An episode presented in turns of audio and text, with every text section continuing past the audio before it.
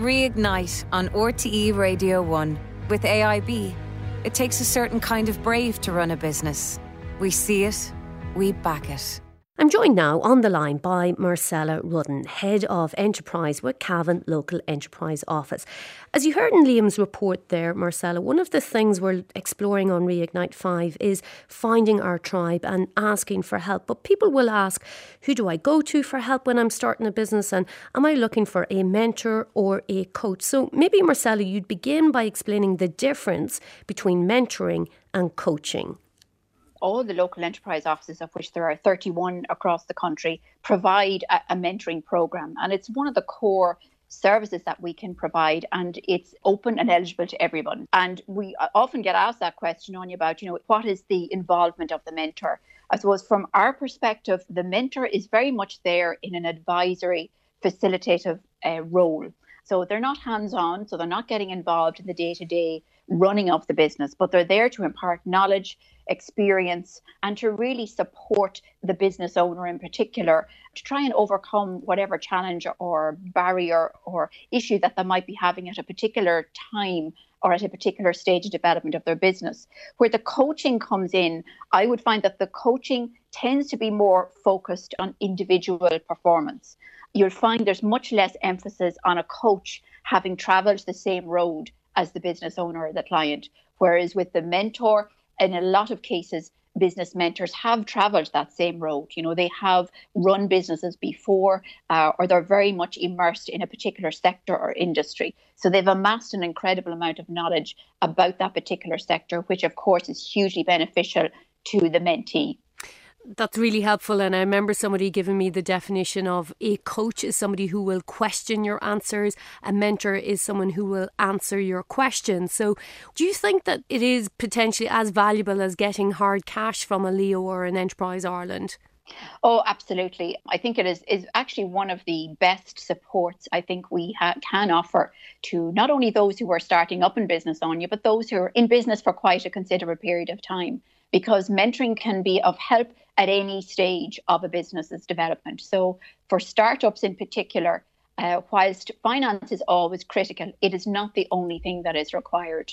Starting off running a new business is extremely challenging, uh, particularly if you're not that familiar with the industry, maybe that you're setting up a new business in.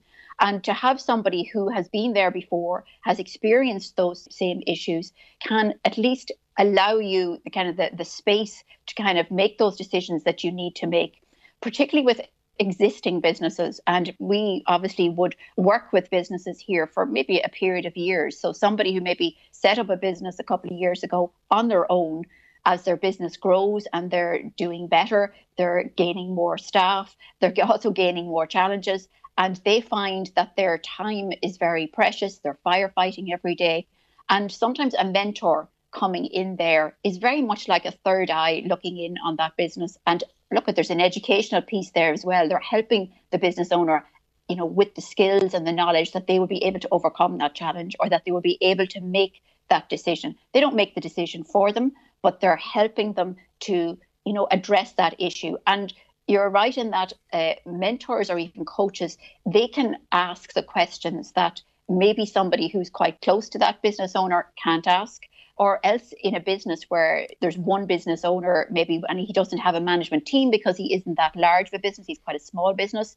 So who does he have independently that he can bounce ideas off or maybe run something by them in terms of a new business opportunity or new product development so that's where that mentor relationship comes in and can be extremely valuable.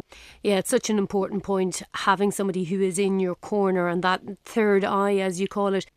Uh, in my experience over a long number of years uh, working in this area, Anya, I find that the most beneficial mentor mentee relationships tend to be with businesses that are in existence for quite a while, particularly in kind of maybe manufacturing, I would find, or maybe food production or engineering or those type of industries. But it's not something you would have in isolation. It tends to be either in association with other supports that we have here through the local enterprise office, be it a lean program or maybe a management development program, or you're applying for financial assistance, we find it it's part of a package of supports uh, that is always extremely accessible. It's of no cost. uh, under COVID. There's no charges for mentoring now and it has the most immediate effect on you. Um, that's what I would find in my experience.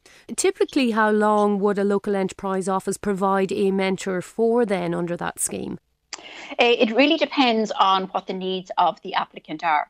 For example, if it's maybe a startup or somebody that just has a business idea in their head, put in an initial inquiry to your local enterprise office. Uh, there's an application form. It's not very onerous to complete uh, and to have a conversation with with somebody in your local Leo and you can then kind of just tease out what are the key priority areas that you're seeking mentoring in. For startups, a lot of those questions actually can be answered through a very general, probably business advice clinic, which the majority of Leos would run uh, very frequently, or through a start your own business program.